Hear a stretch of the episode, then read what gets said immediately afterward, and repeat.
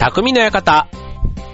川崎匠です。調和表 .com の協力でオンエアしております。はい。えっ、ー、と、7月に入りまして、しかも6月末で梅雨が明けてということで、連日暑い日が続いておりますということでね。なんかこの6月中に梅雨が明けるっていうのは相当ね、早いみたいですよね。まあなんかね、こう7月の、まあ、夏休みの前とまでは言わないですけど、結構それぐらいまでね、梅雨ってあるイメージですけども、なんかこんなに早く梅雨が明けて大丈夫なのかなとか、ちょっとね、また夏のね、水不足だなんだ、みたいなところも気にならないでもないですが、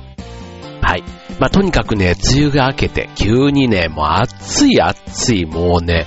本当にもう、あの、ね、もう夏だから暑いかね、暑いのはわかりますし、7月だからね、まあちょっとなんか、あの、僕も会社に行くときはちょっと長袖からね、半袖に変えましたけども、はい、7月ですよ。なんか、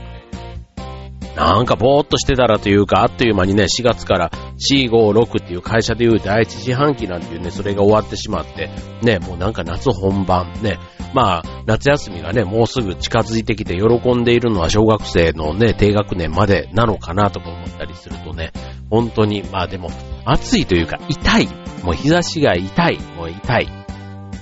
ね、なんかもううちはね、えっと、上の子供が、まあ、今年、大学受験に向けてと、まあね、まあ、一応本人が目指して頑張ってるというところと、あとね、下の子は高校に入って、えっと、部活が吹奏楽を今までやってたんですけども、改めてね、軽音楽部というね、もうベーシストですよ。ベースをね、なんか改めて購入しまして、はい。まあ、それにね、朝練から今すごく打ち込んでいるので、夏休みもね、きっとその、発表に向けてというか、なんかその、なんだろう、今までだったらコンクールとかね、そういったやつだったんですけど、バンドはなんかコンクールってあんまりなんかなさそうな気がするから、はい。まあ、ただね、なんかそんな練習に、ということで結構ね、えー、忙しくしておりまして。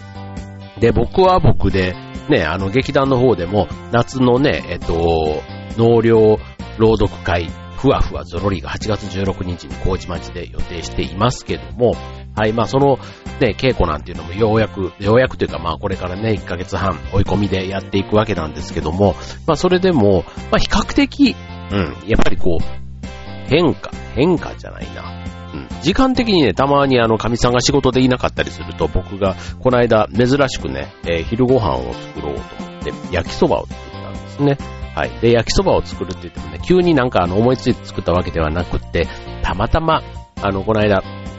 ジムに行った時に、ジムのテレビで料理番組がやってたんですね。で、えっ、ー、と、料理番組というかバラエティの中の料理コーナーみたいなやつで、その鉄人みたいなな、ああいう料理のすごくあの、中華の達人が、例えば、えっ、とあの、麺が3つ入ったあの、粉の振りかけるソースがついた、ね、タイプの1キュッパぐらいで売ってそうなやつあるじゃないですか。ね、あれを、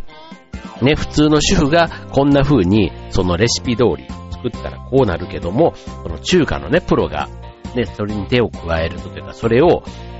使って同じ材料で料理するとこんなに美味しくできるっていう、そういうのをやってたんです。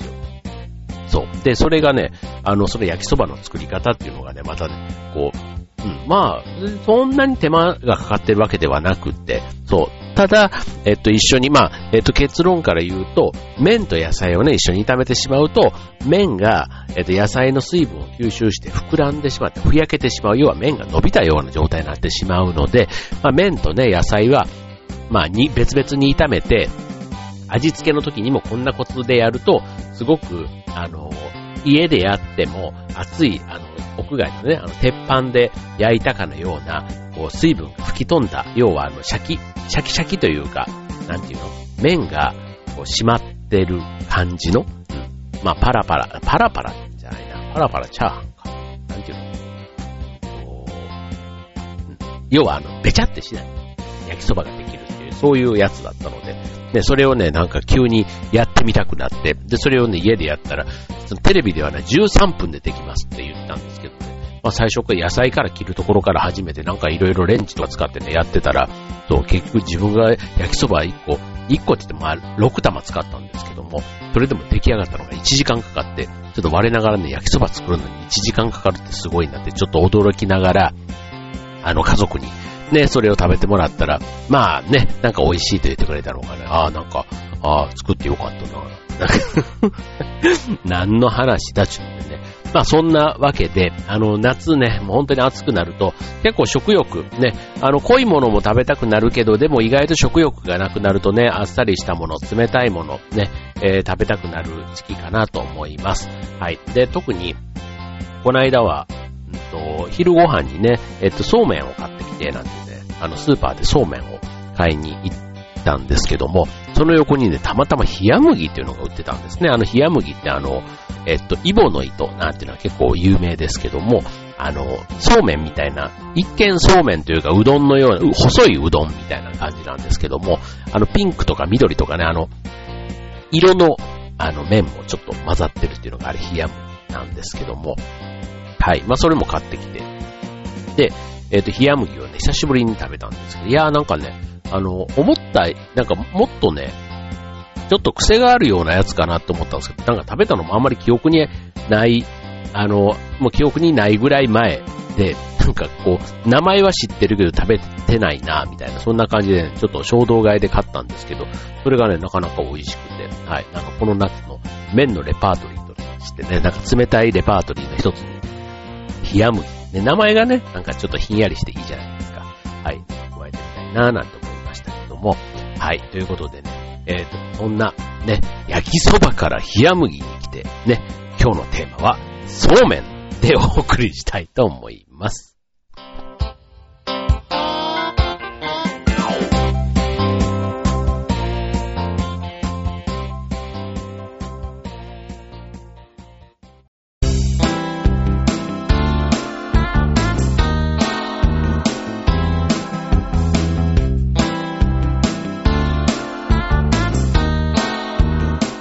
はい、えー、今日のテーマはそうめんということで、えー、ってなんかそうめんって、まあまあまあまあ、7月にも入ってね、あの7月7日からはもうね、初中見舞いを世の中変えていいらしいですよ。今年はね、7月7日から8月7日が初中見舞いの期間だということなので、はい、それ以降はね、初中見舞いという、ああいうね、なんか季節としては使っていいという時期ということで、まあちょっとね、梅雨明けが早かったので夏がちょっと先取られてる感じも、なきにしもあらずですけども、はい。まあそんな時期に、えー、食べたいのがやっぱりそうめん。ね、僕子供の時あんまりそうめん好きじゃなかったんですけど、大人になって、あの、そうめん流しとかね、たまにというかなんかする機会があったりして、そう、なんかそんなんでね、そうめんがまた、やっぱりなんか味覚も変わるからかもしれないですけど、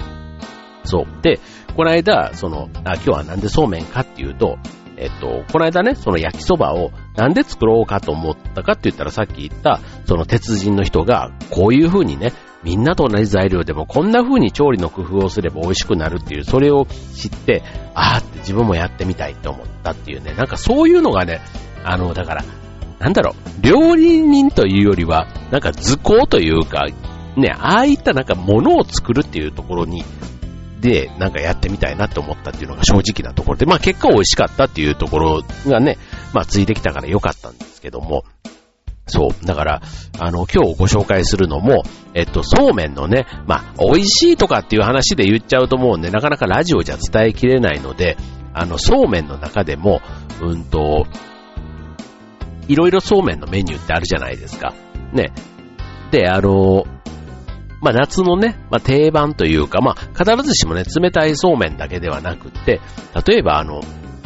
そうめんチャンプルーみたいなね、ああいったね、料理にしてみる。うん、要は麺つゆだけじゃなくって、調味料とか具材を変えてみて、えー、一味違うオレン、えー、アレンジ、あ、オレンジじゃない、アレンジレシピを、えー、試してみると。ね、これあの、鍋と一緒で、結構鍋の種類も、例えばキムチとか、あとはなんだろう、えー、豆乳とかエスニックの、ね、なんとかとかね、なんかいろんな韓国風のなんとかとかね、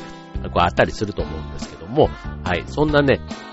今日はね、いろんな夏の食卓におすすめ、そうめんレシピで、えー、ご紹介したいと思います。はい。なので別にそうめんの歴史とかをね、今日言うわけでは全然ないので、ご安心ください。いうことで、さっきね、そうめんチャンプルね、ご紹介しましたけどね、これね、僕チャンプルってね、僕沖縄で初めて食べたんですけど、はい、あの、そうめんチャンプル、あと、風チャンプルなんていうのもね、結構美味しい人気で、お麩ね、お麩を使ったね、チャンプルのあの、味付けが美味しいんでしょう、僕ね。ほんまに初めて食べて、すごい感動して、なんか、あの、いろんなところでね、チャンプルを作ってほしいなんて言って作ってもらってた覚えがありますけども、うんと、まあ、例えば、まあ、例えばじゃないな、そうめんチャンプルって、まあ、野菜とか肉を加えて、えー、やってみるということ。で、あとは、あの、これは、なんだろう、ボリュームたっぷり、きゅうりと豚バラのそうめんチャンプルということで、あとはきゅうりとかズッキーニ、オクラとか、そういったものも入れてみるというとこですね。はい。まあ、これあの、料理の仕方になってくるとね、いろいろちょっとあの、ね、長く、あの、料理教室みたいになってしまうので、はい。なんですけども、えっと、きゅうりは、まあ、当然茹でないんですけども、えっと、あ、茹でないというか、えっと、同じようにお肉と一緒に炒めるわけですね。はい。炒めて、で、最後、まあ、えっと、要は、そうめんの具として、ね、豚肉と、えっと、きゅうりと、椎茸と、みたいな。で、えー、あとは、味付けは、まあ、醤油とかごま油とか、あと塩、ブラックペッパー。ね、なんかそういうのだけでもちょっとね、食欲をそそりそうですよね。はい。という、まずね、そうめんチャンプルーが一つ。で、続いて、ね、そうめんをタイ風にアレンジ。簡単ソムタム風ということで、ソムタムというと、あの、青いパパイヤのサラダがね、有名だと思うんですけども、えっ、と、タイには、キュウリ、人参、インゲンなど、えっ、と、いろんな食材を使ったレシピがあるんですね。で、その中の一つ、カノムチーンと呼ばれる、えっ、と、米の麺を使ったソムタムを、そうめんを使って簡単にアレンジするというね、だから米麺ね、米麺を使ったソムタムをそうめんでアレンジするということで、これね、所要時間15分ということで非常に簡単に作れると、ね、僕が作ったら多分ね、1時間はかかっちゃうと思うんですけども。はい。で、えー、っと、これソムタムには、ヤシ砂糖の甘味、甘み、ね、えー、が必須ですけども、これも蜂蜜で代用できちゃうということ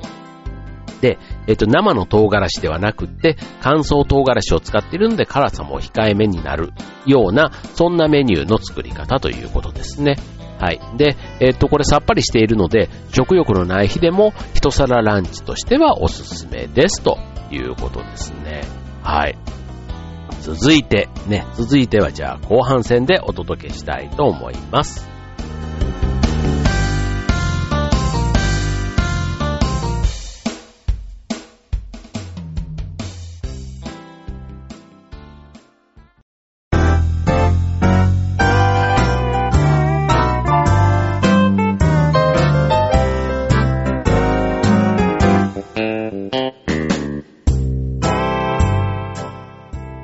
はい、えー、今日のテーマはそうめんということでね。はい、そうめんっていうすごいテーマですけども、はい、これあのー、まあ、夏だからこそね、夏の定番、ね、そうめんレシピということでご紹介していますけども、はい、続いてはね、これはね、絶対おすすめというか、食べたいなって思うそうめんなんですけども、はい、えっ、と、冷製トマトそうめん。まあ、トマトがね、好きか嫌いか。ね、うちの座長、ね、劇団の座長はトマトはね、悪魔の果実だなマトすごいあの、嫌いな、嫌いっていう人、でもトマト結構ね、嫌いな人多いかなと思うんですが、はい、僕はね、トマト大好きなので、はい、冷製トマトそうめんなんかね、も、それだけでもね、こう、美味しそうというかもう、冷製ってついてるだけでね、もう冷たいそのひんやり感が、はい、いつものそうめんに栄養たっぷりの、えー、っと、ゴーヤをトッピングして、えー、という、そんな彩りと冷たさが美味しい冷製トマトそうめんということで、えっ、と、まあ、要は冷製のトマトパスタというふうに考えていいと思いますね。はい。で、あとはもう夏場ね、なるべくキッチンに立つ時間短くしたいと、まあ、火を使いたくないという意味では、短時間で作れるおすすめの、えー、麺と。で、これをパスタではなくて、そうめんを使うというところが、まあ、ポイントということになりますね。まあ、もちろん、あの、まあパスタでもね、美味しいわけなんですけども、そうめんの方が細いので、まあ、ソースの辛みがとっても良いということ。で、あとはシンプルなね、えっ、ー、と、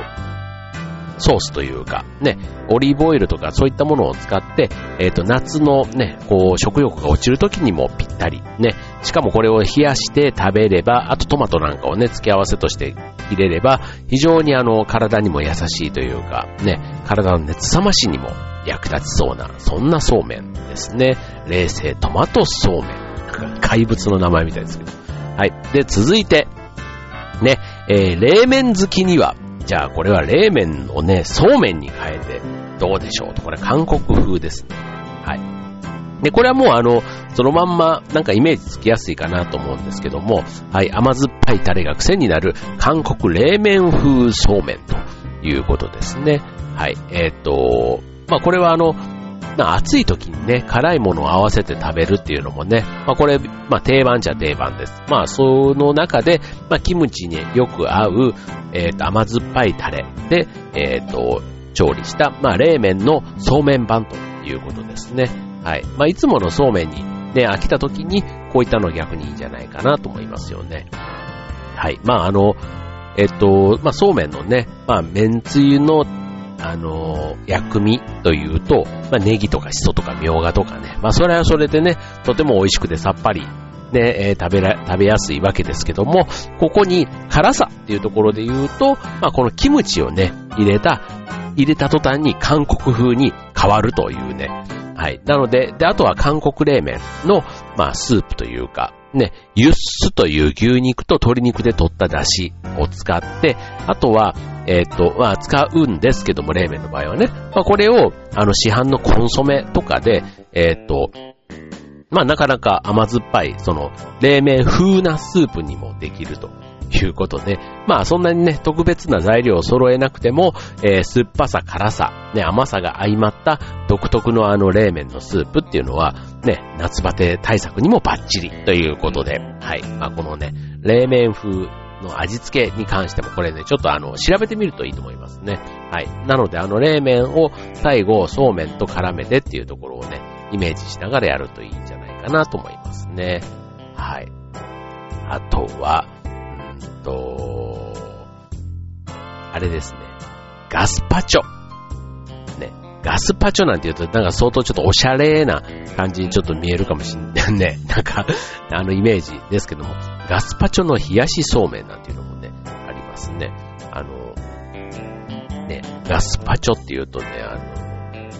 あれですね。僕も外でしか食べたことがないので、家でこれを作るっていうのはね、なかなかあの、なかなかなもんかなと思うんですけども、あの、まあ、冷やし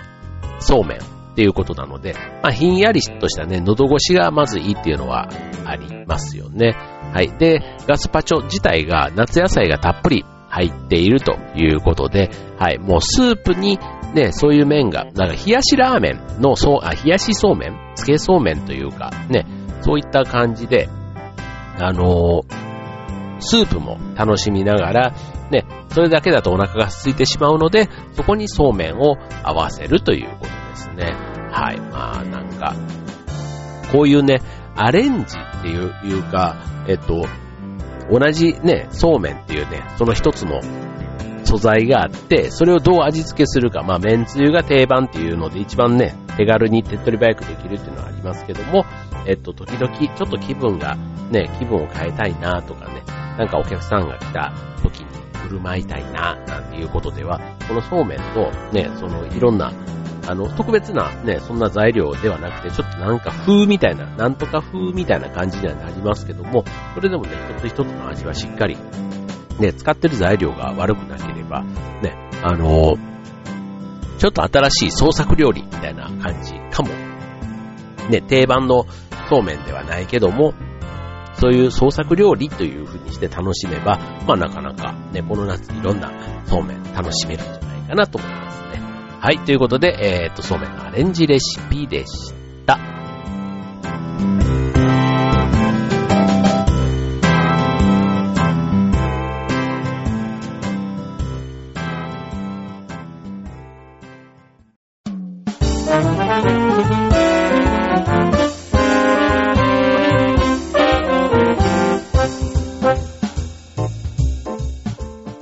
はい、えー、匠の館、最後に、えっ、ー、と、告知をさせてください。はい、えっ、ー、と、7月1日から、えっ、ー、と、第7回船橋競馬場ダートランニングフェスタ、こちら10月13日開催なんですけども、こちらのエントリーが7月1日から始まりました。はい、こちらは、えっ、と、8月31日まで募集しております。1チーム5名の駅伝を200チーム募集しています。はい、えっ、と、こちらの、えっ、と、調和兵の方からも、えっ、と、バナーがあるので、その、それでもいいですし、船橋競馬場ダートランというので検索していただくと出てきますので、はい、そこから大会概要を調べて、えっ、ー、と、ぜひ、えっ、ー、と、ランサイトの方からね、おえー、登録いただければと思います。はい、で、こちらね、あの、えー、チョアヘオの、えっ、と、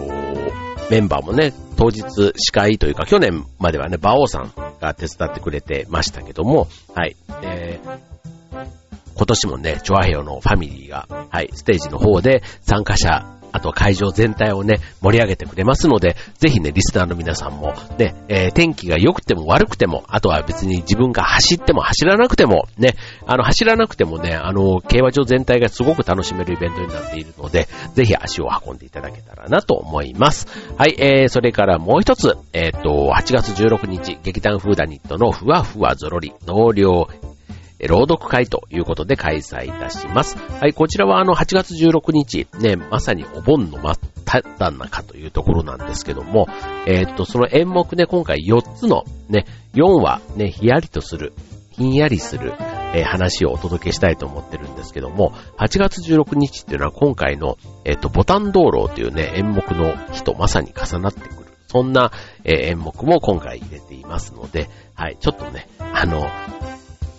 ざわざわ、ね、お盆なので、まあ、帰省だなんだとかね、あの、休みの方ももちろんざわつきますけど、まあ仕事の方もいらっしゃると思います。はい、そんなね、えっ、ー、と、お盆休みだからこそ、えー、その平日の夜ということもありますけども、はい、ちょっとね、あの、虫の音を聞くように、耳にちょっとね、えっ、ー、と、目を閉じて、ね、あの別に目を開けてステージを見るというものでもないので、はい、基本は音で楽しんでいただく、ね、そんな大人な朗読会イベントを予定していますので、ぜひこちらにも、え足をお運びいただけたら嬉しいです。はい、ということで、え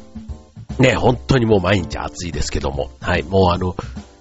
劇団の途中に、劇団に行く途中にある、あの、江戸川区の公園があるんですけども、そこはね、えっ、ー、と、日中というか多分あれ朝から夕方ぐらいまで出してんのかなすごいね、噴水だとか、ブワーっと滝みたいにね、滝って言ってもそんなにあの、溺れるような滝ではなくて、あの、水がね、ブワーっと降ってきて、あの、結構芝生とかがあるところにみんなテントとかね、張って、あの、親子連れで賑わう、そんな公園があるんですけども、はい、そこはね、本当にもうあの、水がね、ザーッと出て、もただの無料のプールみたいな感じなんですけどね、本当にこんなのが小さい頃というか、近所にあったら僕も毎日通ってたかなと思うような、そんな、あの、素敵な、あの、ところがあったりしますけども、はい。まあ、こんだけ暑いとね、もうなんか家にいてもね、エアコンばっかり使っちゃうってってなると思いますので、はい。自分なりのね、過ごし方、ね、あのデパートとか空いったね、ショッピングモールなんかっていうのも一つはね、えーで、あまり余計なお金を使わずにね、快適に日中を過ごす。まだね、夕方以降はちょっと涼しい、涼しいというか過ごしやすいかなと思いますけども、日中はなかなか大変ですので、はい、日中の過ごし方、皆さんね、今年は夏がちょっとね、一歩早く、ね、一足お先にやってきたということで、はい、ちょっと長くなりそうな夏休み、あ、夏休みというか夏をね、はい、なんとかうまくね、乗り切っていけたらなと思います。はい、ということで今週匠の館ここまでバイバーイ。